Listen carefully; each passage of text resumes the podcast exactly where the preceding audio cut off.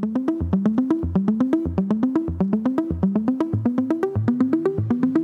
สวัสดีค่ะ ต้อนรับคุณชมทุกท่านเลยนะคะ เข้าสู่รายการ Beat b u s d y โดยธนาคารกรุงเทพค่ะ ติดตามรับชมกันได้นะคะ ผ่านทางช่องทาง Facebook แล้วก็ YouTube Money and Banking Channel ค่ะ แน่นอนนะคะว่ารายการ Beat b u s d y โดยธนาคารกรุงเทพของเราค่ะ จะเป็นเพื่อนคู่คิดในเรื่องของการทำธุรกิจ วิเคราะห์เศรษฐกิจ การเงินการลงทุน รวมไปถึงประเด็นสำคัญสำคัญต่างๆ ที่เกิดขึ้นในขณะนี้เลยนะคะ เพื่อเป็นการเตรียมพร้อมวางแผนเกี่ยวกับในเรื่องของทิศทางการดำเนินงาน การทำธุรกิจ หรือว่าแม้แต่มุมมองเศรษฐกิจที่เกิดขึ้นในอนาคตกันด้วยค่ะ และในปัจจุบันนี้นะคะ แน่นอนเรายังคงติดตามในเรื่องของสถานการณ์ความตึงเครียดวิกฤตรัสเซียยูเครนกันด้วย ทิศทางเหล่านี้จะส่งผลอย่างไรกันบ้าง จะยืดเยื้อหรือไม่แล้วมีผลต่อในเรื่องของเศรษฐกิจการส่งออก ราคาน้ำมันไทยบ้านเราอย่างไรกันบ้างนะคะ วันนี้พูดคุยกันค่ะกับผู้เชี่ยวชาญพิเศษเลยนะคะ ที่จะมาไขความกระจ่างในเรื่องนี้ค่ะ พูดคุยกันกับรองศาสตราจารย์ดรอาจพิสารวณิชผู้อำนวยการศูนย์ศึกษาการค้าระหว่างประเทศจากมหาวิทยาลัยหอการค้าไทยค่ะ สวัสดีค่ะดรคะสวัสดีครับ คุณหญิงครับ ท่านผู้ชมทุกท่านครับผมค่ะ ดรค่ะ ตอนนี้แน่นอนเราให้น้ำหนักเลยนะ เรื่องที่ต้องติดตามก็คือความตึงเครียดรัสเซียยูเครนกันด้วย เราเห็นภาพกันมาแล้วทั้งดอกเบี้ยเขาก็มีการปรับเพิ่มขึ้น ค่าเงินอืมรูเบิลมีการปรับตัวลดลงต่ำที่สุดเป็นประวัติการณ์ด้วย อาจารย์มองครับความยืดเยื้อสงครามนี้รุนแรงมากน้อยยังไง หรือว่ามันจะนานไหมคะ น่าจะยืดเยื้อ ทำไมมองอย่างนั้น ถ้าวันนี้ท่านผู้ชมได้วันนี้วันที่สามมีนาหกห้าค่ะคือถ้าเราได้ฟังการเอ่อแถลงนโยบายของประธานาธิบดีไบเดนนะครับ ซึ่งก็มีที่ทามีทิศทางที่ยังแข็งกล้าวนะครับ ไม่ได้ลดทอนลงที่จะต่อกรกับท่านปูติน ยังบอกว่าจะยืนเคียงข้างกับยูเครนนะฮะ อย่างเต็มที่นะในและพันธมิตรด้วยนะครับผมเพราะฉะนั้นในแง่ของการสู้รบ ผมคิดว่าเป็นแยกแบ่งเป็นสองส่วน ก็คือสู้รบทางทหาร กับสู้รบทางเศรษฐกิจอ่าทางทหารก็ว่ากันไปนะฮะเอ่อทางเศรษฐกิจเนี่ยหนักมากครับ วันนี้ค่ะเนี่ยหนักมาก ผมคิดว่า หน้าเอ่อเศรษฐกิจรัสเซียเจอ ไม่รู้จะใช้คำว่าหายนะ ไม่รู้หรือจะใช้คำว่าหันไปเศรษฐกิจรัสเซียดีหรือเปล่า ก็ค่ะอาจจะไม่เกินเลยไปละนะครับ ผมคุณหญิงครับ เพราะหนึ่งที่คุณหญิงพูดถึง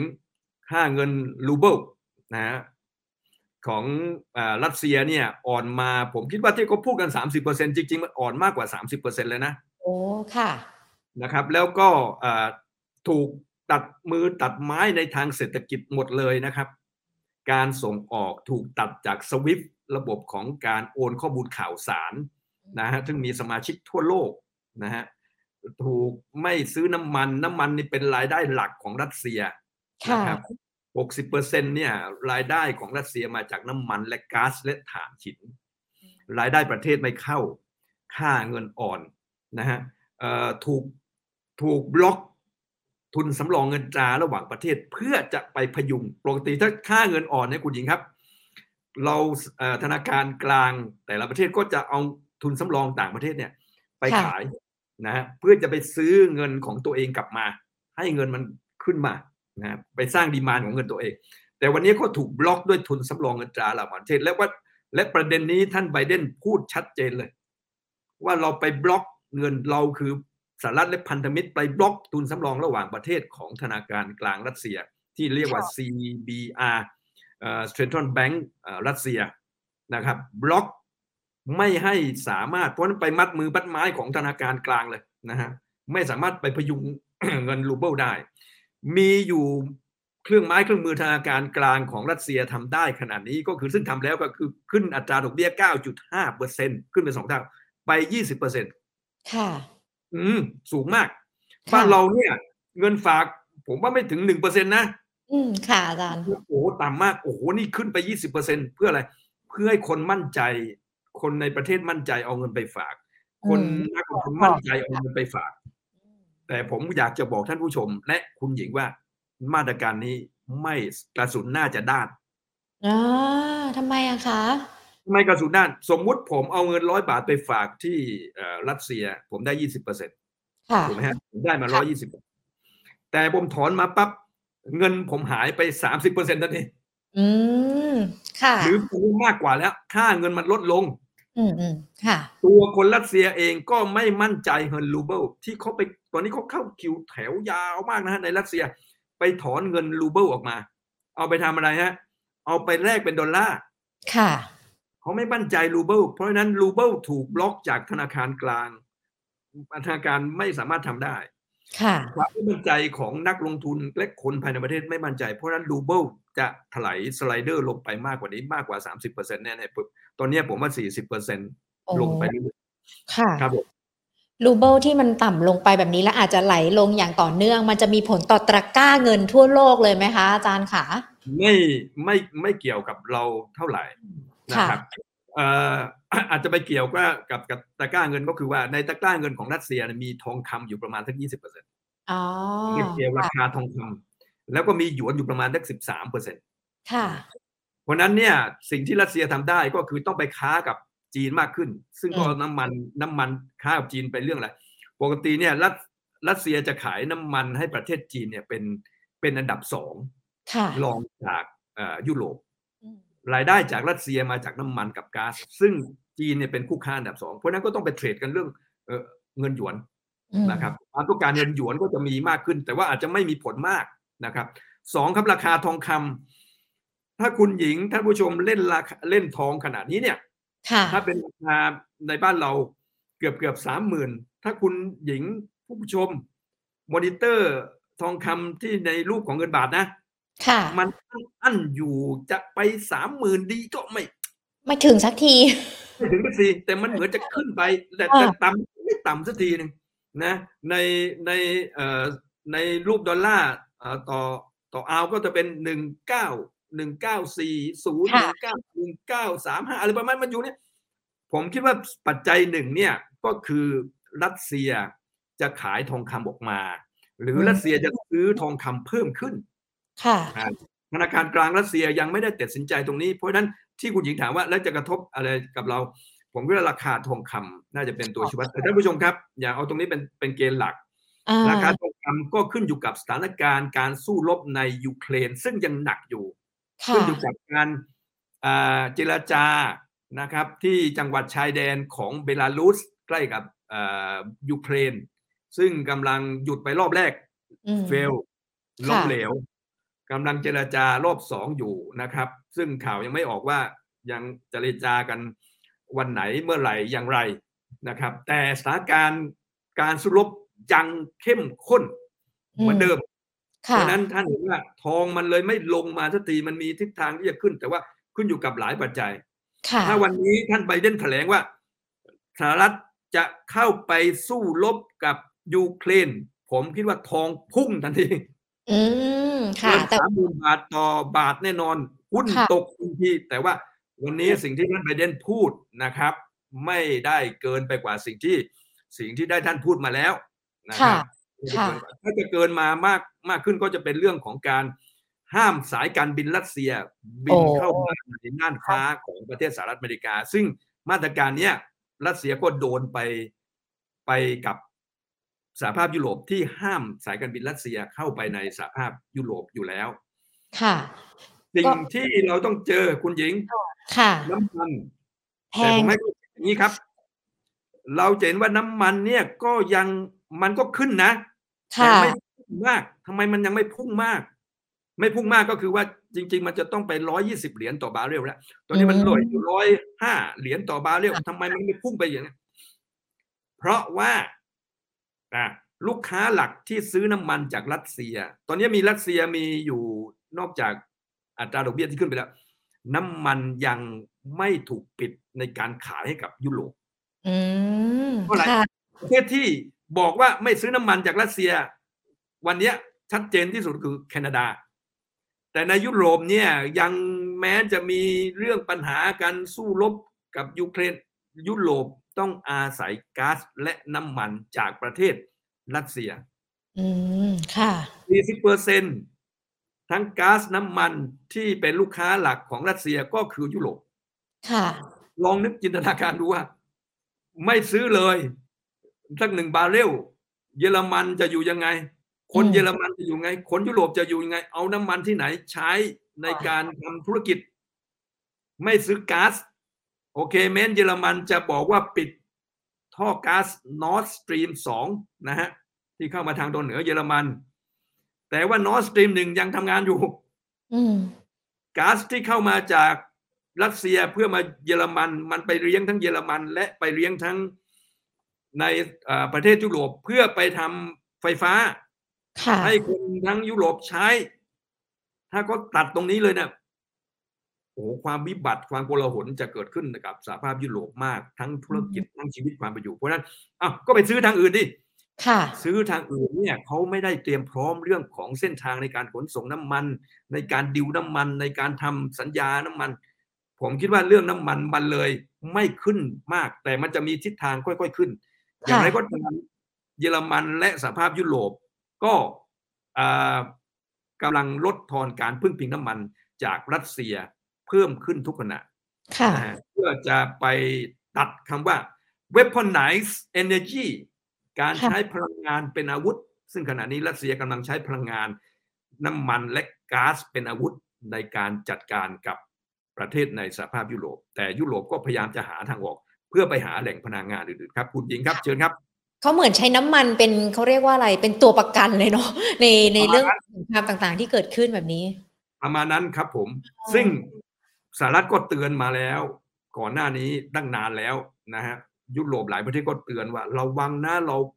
เราคือยุโรปเนี่ยไปพึ่งพิงน้ำมันและก๊าซจากรัสเซียมากๆเนี่ยค่ะวันหนึ่งเนี่ยจะกลายเป็นอาวุธที่มาทิ่มแทงสหภาพอืมยุโรปเอง ซึ่งวันนี้ก็รัสเซียมีเป็นเป็นอาวุธอันหนึ่งที่กำลังเล่นงานสหภาพยุโรปอยู่ ค่ะ คือจริง ๆ แล้วถ้าสมมติมันมีเกิดทางด้านของวิกฤตการณ์เรื่องของราคาน้ำมันด้วยนะคะอาจารย์คือถ้าในอนาคตมันรุนแรงกว่านี้ ราคาน้ำมันในทั่วโลกมันก็จะปรับเพิ่มขึ้นอย่างของบ้านเราก็ต้องขึ้นด้วยไหมคะ วันนี้รู้สึกเมื่อวานขึ้นไปหน่อยหนึงแล้วนะครับค่ะเอ่อท่านผู้ชมครับ น้ำมันในตลาดโลกขึ้นหนึ่งเหรียญเนี่ยบ้านเราขึ้นประมาณ50ตังค์ขายปลีกนะฮะขึ้นประมาณ50ตังค์ค่ะเมื่อเราคิดดูว่าขึ้นไปจากตอนนี้ร้อยกว่ากว่าๆขึ้นไปร้อยี่สิบเหรียญต่อบาร์เรล เราก็จะต้องควักเงินในกระเป๋าท่านเนี่ยห้าถึงสิบาท เพราะฉะนั้นท่านเตรียมไว้เลยมต่อลิตรเตรียมไว้เลยที่เราต้องจ่ายเพิ่มห้าถึงสิบาท ต่อลิตร ราคาน้ำมันขายปลีกโดยเฉลี่ยนะครับค่ะถ้าเรามีราคาเอ่อเพิ่มสูงขึ้นจากวิกฤตแบบนี้ค่ะซึ่งผมคิดว่าค่อยๆสูงขึ้นไปเรื่อยๆ ภายใต้สถานการณ์ที่ผมวิเคราะห์อยู่ขณะนี้นะครับณวันเนี้ยณวันที่สามกุมภาสองห้าหกห้าเนี่ย วิเคราะห์สถานการณ์แบบนี้สถานการณ์ยัง พัฒนาพัฒนาการไปในทิศทางที่เลวร้ายมากขึ้น ยังอืมไม่เห็นแสงสว่างปลายอุโมงค์และผมคิดว่า การเจรจาระหว่างยูเครนตัวแทนจากยูเครนกับตัวแทนกับรัสเซีย ผมคิดว่าไม่น่าจะได้ข้อสรุป ค่ะ เพราะว่าแต่ละคนทั้งสองฝ่าย มีจุดยืนและความต้องการที่อีกฝ่ายหนึ่งไม่สามารถจะทำได้ อืครับผมม ก็คือฉันคิดแบบนี้เธอก็คิดแบบนี้มันยังหาจุดลงตัวไม่ได้ มันก็เลยอาจจะมีการเจรจาที่ไม่สำเร็จกันด้วย แล้วก็อาจจะเจอกับสถานการณ์ที่ยืดเยื้อกันไปอย่างที่อาจารย์เล่าให้ฟังกันด้วยนะคะอาจารย์ครัค่ะบพอมองย้อนกลับมาที่บ้านเรากันบ้างล่ะคะ การค้าการส่งออกไปทั้งยูเครนกับรัสเซียของเรา มันมีผลกระทบไหมคะ อุตสาหกรรมอะไรบ้างที่ได้รับผลกกระทบสี่ห้าตัวครับเอ่อที่จะได้รับผลกระทบค่ะหนึ่งราคาน้ำมันนะครับ ราคาก๊าซครับอ่าค่ะ กระทบแน่นะครับ อันนี้หนึ่งตัวแล้วนะครับ ซึ่งกระทบต่อภาคการขนส่ง ต่ออมการขนส่งสินค้าและบริการต่อธุรกิจที่ทำเรื่องโลจิสติกส์นะครับ อันนี้ชัดเจนนะครับค่ะอันที่สองครับที่จะกระทบก็คือในสองสามตัวครับยูเครนกับรัสเซียเนี่ยเป็นผู้ผลิตข้าวโพดและข้าวสาลีอ่าและก็ค่ะเมล็ดทานตะวันอันดับต้นๆของโลกค่ะอะข้าวโพดข้าวสาลีเนี่ยเป็นวัตถุดิบสำคัญในการทำอาหารสัตว์ เขามี market share ทั้งสองประเทศนี้มี market share ในตลาดโลก 30%อืมนะครับ30%เพราะฉะนั้นเนี่ยเขาไม่สามารถจะส่งมาขายได้กับการจากการที่เขาสู้รบกันค่ะกระทบต่อต้นทุนของการผลิตวัตถุดิบอาหารสัตว์กระทบประเทศไทยยังไง เพราะฉะนั้นกลุ่มธุรกิจที่ทำเรื่องปศุสัตว์ หมูเห็ดเป็ดไก่นะครับอืมต้องซื้อต้นทุนวัตถุดิบราคาแพงขึ้น ค่ะ เพราะว่าจากตลาดโลกมันไม่มันไม่มาสามสิบเปอร์เซ็นต์แชร์ใหญ่มันไม่มานะครับ อ่า เราเป็นไงเราต้องกินอาหารสัตว์ เราต้องกินสัตว์นะครับอ่าเราก็ต้องจ่ายแพงขึ้นจากต้นสูงขึ้นออืมค่ะเมล็ดทานตะวันเมล็ดทานตะวันเนี่ยเอ่อดอกไม้ประจำชาติของยูเครนคือดอกค่ะทานทำไมเพราะเขาปลูกเยอะอันดับต้นๆของโลกเลย คู่ค้าที่ซื้อของมามากที่สุดก็คืออินเดียอืมเม็ดทานตะวันก็คือไปทำน้ำมันน้ำมันเอ่อ น้ำมันทอดอะนะค่ะค่ะน้ำมันเอ่อจากพืชเนี่ยนะครับ อินเดียเป็นคู่ค้าหลัก อันนี้อาจจะดีกับปาล์มน้ำมันนะ เพราะฉะนั้นเอ่อราคาราคาของเม็ดทานตะวันที่ไปทำน้ำมันเนี่ย แพงขึ้นเพราะสป라이ไม่มาก็ค่ะจะหันอินเดียจะหันมาซื้อปาล์มน้ำมันจากอาเซียนมากขึ้น เพราะฉะนั้นอืมราคาปาล์มน้ำมันมีโอกาสที่ปรับตัวสูงขึ้น ค่ะอะเราส่งออกไปไงเอ่อ ประเทศในอาเซียนที่จะกระทบมากที่สุด ไม่ใช่ประเทศไทยเป็นหนึ่งในนั้น แต่ประเทศค่ะที่จะกระทบมากที่สุดเวียดนาม อืมค่ะเพราะเวียดนามส่งไปอาส่งไปรัสเซียและส่งไปยูเครนมากที่สุดค่ะสัดส่วนถึงห้าสิบเปอร์เซ็นของโอ้อาเซียน เวียดนามส่งอะไรไปขายในรัสเซียในยูเครน มือถือเครื่องใช้ไฟฟ้าอืมประเทศไทยส่งอะไรไปขายที่รัสเซียกับยูเครนค่ะส่งชิ้นส่วนรถยนต์อืมยางพารา เป็นอันดับเอ่อต้นๆเลยค่ะเพราะฉะนั้นยางพาราชิ้นส่วนรถยนต์อาจจะเป็นบริษัทแบรนด์ต่างชาติ ผมขอข้ามไปเลยกัน ผมขอคิดว่าไอ้ยางพาราเนี่ยมันเป็นของเกษตรกรของคนไทยของ s อ b ยางพาราที่จะส่งไปประเทศนี้คงไปยากแล้วอืมค่ะแต่ว่าด้วยราคาน้ำมันที่ปรับตัวสูงขึ้นมันทำให้ราคาราคาเอ่อยางสังเคราะห์เนี่ยแพง ค่ะน้ำ มันที่สูงขึ้นไปทำให้ยางสังเคราะห์แพง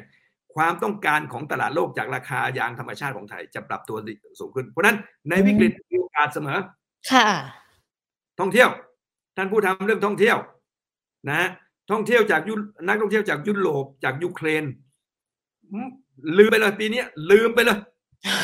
ไปหาท่องเที่ยวอื่น นักท่องเที่ยวอื่นมาทดครับผมชดเชยแทนไม่ไม่ใช่เฉพาะสองประเทศนี้จะไม่มานะฮะค่ะผมคิดว่าในอีสเทิร์นยุโรปอ๋อ ก็ไม่มาด้วย พวกโปแลนด์นะสโลวาเกีย ฮังการี ลิทัวเนีย ลัตเวียพวกเนี้ย ในแถบนั้นน่ะ ที่ติดกับยูเครนน่ะ ไม่น่าจะมา อืม ค่ะ มาก็น้อยมากทำไมอะเขากำลังตั้งแคมป์อพยพคนยูเครนมาสี่ถึงห้าล้านคนขนาดนี้ ค่ะ เออเขาจะมีกระจิกกระใจมาเที่ยวไหมอ๋อนะฮะค่ะ จะมาไหมแต่ว่ายูเครนรัสเซียเลิกคิดไปเลย ผมว่าไม่มา ค่ะนะฮะเพราะฉะนั้นสิ่งที่ท่องเที่ยวจะได้รับเป้าหมายก็จะทบเรื่องของรายได้จากการท่องเที่ยวและกระทบต่อเออนักท่องเที่ยวไทย เศรษฐกิจโลกกระทบแน่ๆสามอืมถึงห้าเอ้ยไม่ใช่ศูนย์จุดสามถึงศูนย์จุดห้าเปอร์เซ็นต์ตกใจเลยนะค่ะเขาบอกไปถึงศูนย์จุดเก้าถึงหนึ่งเปอร์เซ็นต์นะแต่ว่าผมเอาแค่นี้ก่อนเดี๋ยวกันเดี๋ยวจะนอนกันไม่หลับ คือแค่นี้จริงๆก็อาจจะต้องมาดูกันด้วยนะคะดังนั้นเองเยอะนะถ้าจะให้เศรษฐกิจไทยนะคะ ก้าวผ่านในเรื่องของสถานการณ์วิกฤตนี้ไปได้ล่ะคะ ควรจะต้องมีมาตรการยังไงหรือว่าทั้งตัวของรัฐบาลเอง ผู้ประกอบการผู้ส่งออกเอง ควรจะต้องวางแผนรับมือกันยังไงหรอคะ เพราะว่าจริง ๆ แล้วตอนนี้บ้านเรา มันไม่ใช่มีแค่รัสเซียยูเครนนะอาจารย์มันมีทั้งโควิด ด้วยมีสถานการณ์ต่าง ๆ ด้วยอะเป็นสถานการณ์ที่โจทย์วันนี้ยากขึ้นอืม เดิมเหมือนจะแก้เหมือนจะค่อยๆคลี่คลายจากโควิด แต่ค่ะโจทย์วันนี้โควิดอยู่บวกกับยูเครนเข้าไปอีก โอ้โห เป็นโจทย์ยาก ยากยังไง ยากโดยการที่นึกง่ายๆ ครับ ท่านผู้ชมครับ ราคาสินค้าจะปรับตัวสูงขึ้นค่ะท่านมีเงินหรือเปล่า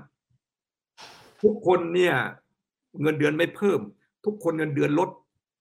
ราคาสินค้าเพิ่มสูงขึ้น แต่ไม่มีเงินไปซื้อสินค้า ถ้าถ้าราคาสินค้าสูงขึ้น แต่เรามีเงินซื้อสินค้า เราได้รายได้เพิ่มขึ้นทุกเดือนทุกเดือนทุกเดือนทุกปีทุกปี เราก็ไม่ค่อยเดือดร้อนเท่าไหร่ ราคาค่ะสูงแต่เรามีเงินจ่าย เรามีเงินซื้อโอเค ก็จบกันไป แต่อันอืนี่มเป็นสถานการณ์ที่ราคาสินค้าสูงขึ้น แต่เงินเดือนเราลดลงไม่มีเงินด้วยเราไม่มีเงินด้วย เราถูกเลิกจ้าง ธุรกิจเราเจ๊ง ธุรกิจเราเลิกจ้างงาน เป็นเพราะนั้นเป็นโจทย์ยากมาก ขนาดนี้นะสิ่งที่เราต้องทำคืออะไร ก็สี่ห้ากลุ่มที่ผมพูดถึงว่าจะได้รับผลกระทบหนึ่งกลุ่มผู้ประกอบการที่ทำเรื่องโลจิสติกส์จะช่วยเขาอย่างไร ต้นทุนในค่ะการขนส่งเองแน่ๆแล้วธุรกิจต้องใช้ในการขนส่งด้วย จ่ายค่าขนส่งแพงขึ้นอ่าเราจะไปช่วยเขาอย่างไรค่ะสองอ่าราคาสิ่งขึ้นจากคนทั่วไปที่ต้องจับจ่ายใช้สอยต้องจ่ายราคาแพงขึ้น นักท่องเที่ยวไม่มานะครับ กลุ่มที่ทำเรื่องท่องเที่ยวได้รับผลกระทบ กลุ่มผู้ส่งออก ผมคิดว่าเดี๋ยวสักวันสองวันนี้จะต้องมีสถาบันเศรษฐกิจในประเทศไทยทั้งไทยและทั้งรัฐบาล และก็เอกชนปรับตัวเลขเศรษฐกิจแน่นอนอื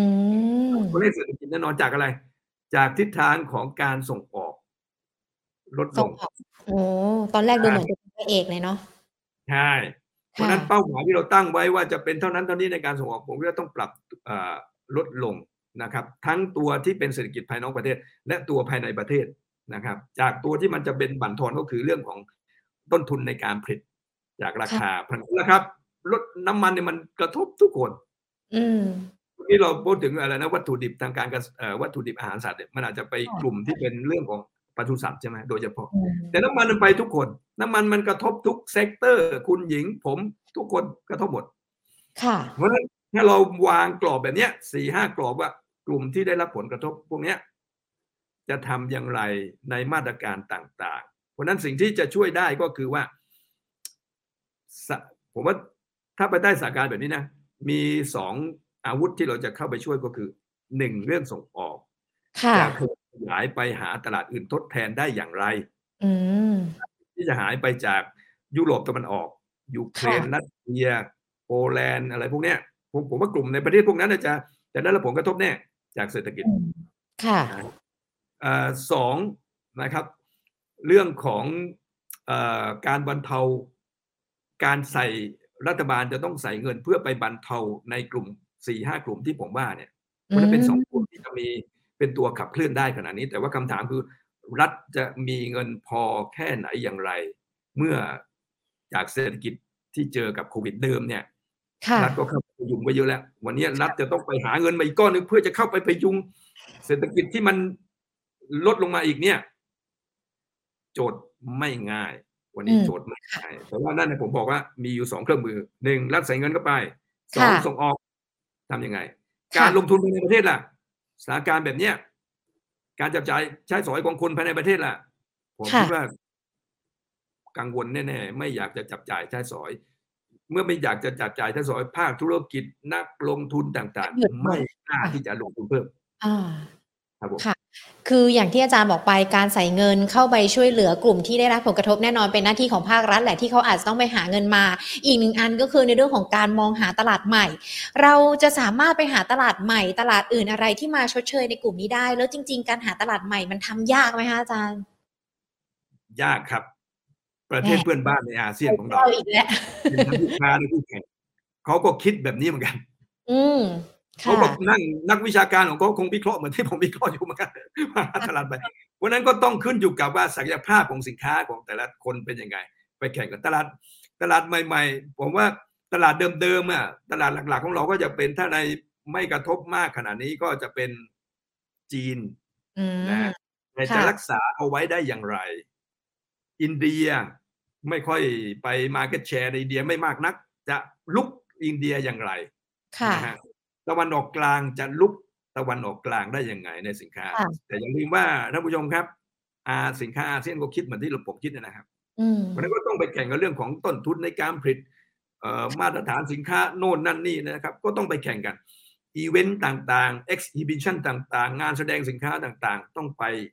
ถึงตรงนั้น เพราะนั้น วันนี้การหาตลาดใหม่ก็ต้องทั้งรักษาของเดิมเอาไว้ แล้วก็ไปชดเชยในส่วนที่หายไป แต่ต้องทำเป็นเชิงลุกโปรเอ็กซ์เข้าไป จึงจะทำให้เราสามารถรักษาตลาดใหม่เอาตลาดใหม่และรักษาตลาดเดิมเอาไว้ได้นะครับผม ค่ะ คือจริง ๆ แล้วในเรื่องของสถานการณ์วิกฤตที่เกิดขึ้นแน่นอน ก็เป็นปัญหาเป็นความท้าทายต่อในเรื่องของภาคธุรกิจ แล้วก็เศรษฐกิจไทยให้เดินหน้า แต่ว่าโอกาสที่จะทำให้มันเติบโตมันก็ยังคงมีอยู่ ดังนั้นอาจารย์ทิ้งท้ายคำแนะนำกันสักนิดนึงได้ไหมคะ ทั้งในเรื่องของฝากฝั่งการลงทุนเลย รวมไปถึงผู้ประกอบการภาครัฐธุรกิจกันด้วยค่ะ จะก้าวผ่านในเรื่องนี้สถานการณ์นี้ไปพร้อม ๆ กันได้ยังไงกันบ้างคะผมคิดว่าต้องอันหนึ่งก็คือมัน มันเป็นเรื่องยากมากนะผมผมคิดว่าวันนี้มันเป็นวิกฤตโลกสถานการณ์ที่เกิดขึ้นมันเป็นวิกฤตโลกนะฮะที่กำลังเกิดขึ้นจากเสร็จจากโควิดแล้วมาเนี่ย มันเป็นเรื่องที่ยากลำบากมากในการที่จะก้าวผ่านไปได้ แต่มั่นใจว่าถ้าประเทศไทยรัฐเอกชนจับมือกันแชร์ข้อมูลกัน ตัวค่ะผู้ประกอบการเองพูดพวกเราคนทั่วไป ผมคุณหญิง ต้องติดตามข้อมูลข่าวสารอย่างใกล้ชิด ราคาน้ำมัน สถานการณ์การพัฒนาของสงครามเนี่ยมันพัฒนาไปทิศทางไหน แล้วพวกนี้จะทำให้เราตัดสินถ้าเราตัดตัดติดตามข้อมูลข่าวสารอย่างใกล้ชิดเนี่ยมันจะทำให้เราตัดสินใจได้ถูกต้องว่าเฮ้ยเราจะต้องตั้งซีนารีโอหนึ่งสองสามอย่างค่ะไรนะครับ ถ้าไม่รู้ข้อมูลลงทุนไป แต่จริง ๆสถานการณ์ที่เกิดขึ้น ถ้าเราไม่ได้ติดตามนะ คิดว่ามันจะดีแต่จริง ๆ มันไม่ดีแล้ว มีอืมโอกาสจะเจ๊งได้นะครับ อืมค่ะ ก็คือต้องติดตามสถานการณ์อย่างใกล้ชิดนั่นเองนะคะ โดยเฉพาะจากสื่อต่างประเทศที่อาจารย์เคยบอกกันด้วย เพราะว่าเขาอาจจะมีข้อมูลที่ลึก แล้วก็อินไซครัต์บกว่าเพื่อที่เราจะได้เอามาประกอบการตัดสินใจ หรือว่ามองไปในทิศทางอนาคตกันได้นะคะ ว่าเหตุการณ์มันจะเป็นยังไง วันนี้ขอบพระคุณอาจารย์มากๆเลยนะคะ ที่พูดคุยกันแล้วก็แชร์มุมมองแถมที่สำคัญเนี่ยยังมีคำแนะนำดีๆมาฝากกันด้วยนะคะด้วยความยินดีครับ คุณหญิงครับ สวัสดีครับคุณหญิงค่ะและท่านผู้ชมทุกท่านครับ สวัสดีครับ วันนี้ต้องขอขอบพระคุณอาจารย์อัทธ์กันมากเลยนะคะ ที่เข้ามาพูดคุยกันกับบิดบั d ดี้โดยธนาคารกรุงเทพนะคะ แน่นอนเลยค่ะว่าในกรณีที่เกิดขึ้นวิกฤตที่เกิดขึ้นนะคะ รัสเซียยูเครนค่ะ อาจจะทำให้เราเนี่ยมีผลกระทบทั้งในเรื่องของแง่การดำเนินธุรกิจการส่งออกอย่างที่อาจารย์บอกไปนะคะและที่สำคัญยังต้องเตรียมพร้อมกับสถานการณ์ที่เกิดขึ้น ที่อาจจะมีผลต่อในเรื่องของทิศทางราคาน้ำมันกันด้วย พอเรามองภาพเห็นแบบนี้แล้วนะคะ ก็มีคำแนะนำจากอาจารย์ด้วยนะคะ บอกว่าเราอาจจะมองหาตลาดใหม่นะคะ ในการที่จะเข้าไปทำธุรกิจ แต่พอหาตลาดใหม่แล้วอะอาจจะต้องรักษาคุณภาพตลาดที่เราไปด้วยสินค้าของเราก็ต้องดีด้วยนะคะ เพื่อที่จะไปชิงส่วนแบ่งการตลาดจากธุรกิจอื่น ๆ หรือว่าจากประเทศอื่น ๆ มาได้ อันนี้ก็ถือว่าเป็นคำแนะนำแล้วก็เป็นการเตรียมพร้อมวางแผนสำหรับใครที่ทำธุรกิจส่งออกกันอยู่ที่ไปรัสเซียแล้วก็ยูเครนนะคะแล้วก็อาจจะประสบปัญหานี้อยู่ด้วยนะคะ และหากคุณผู้ชมท่านใดนะคะ ที่บอกว่าอยากจะเริ่มต้นทำธุรกิจ ไม่ใช่เพียงแค่การทำธุรกิจที่ออกไปยังต่างประเทศนะคะหรือว่าแม้แต่ธุรกิจที่ทำอยู่ในประเทศเราก็ได้ค่ะ การมีที่ปรึกษาการทำธุรกิจที่ดีนะคะ การมีแหล่งเงินแหล่งทุนสภาพคล่องสินเชื่อที่ดีนั้น ก็ถือว่าจะทำให้เราเนี่ยธุรกิจเดินหน้ากันไปได้นะคะ ซึ่งธนาคารกรุงเทพก็ถือว่าเป็นอีกหนึ่งสถาบันการเงินค่ะ ที่พร้อมนะคะจะเป็นเพื่อนคู่คิดในเรื่องของการทำธุรกิจ เสริมสภาพคล่องเงินทุนให้กับทุกๆท่านนะคะ ดังนั้นพอเรามีแผนในการเริ่มต้นกันแล้ว ลองเข้าไปขอรับคำปรึกษาจากธนาคารได้เลยค่ะ วันนี้หมดเวลาลงแล้วนะคะ โอกาสหน้ากลับมาพบกับบิดบัสดี้โดยธนาคารกรุงเทพกันใหม่ วันนี้ลากันไปก่อน สวัสดีค่ะ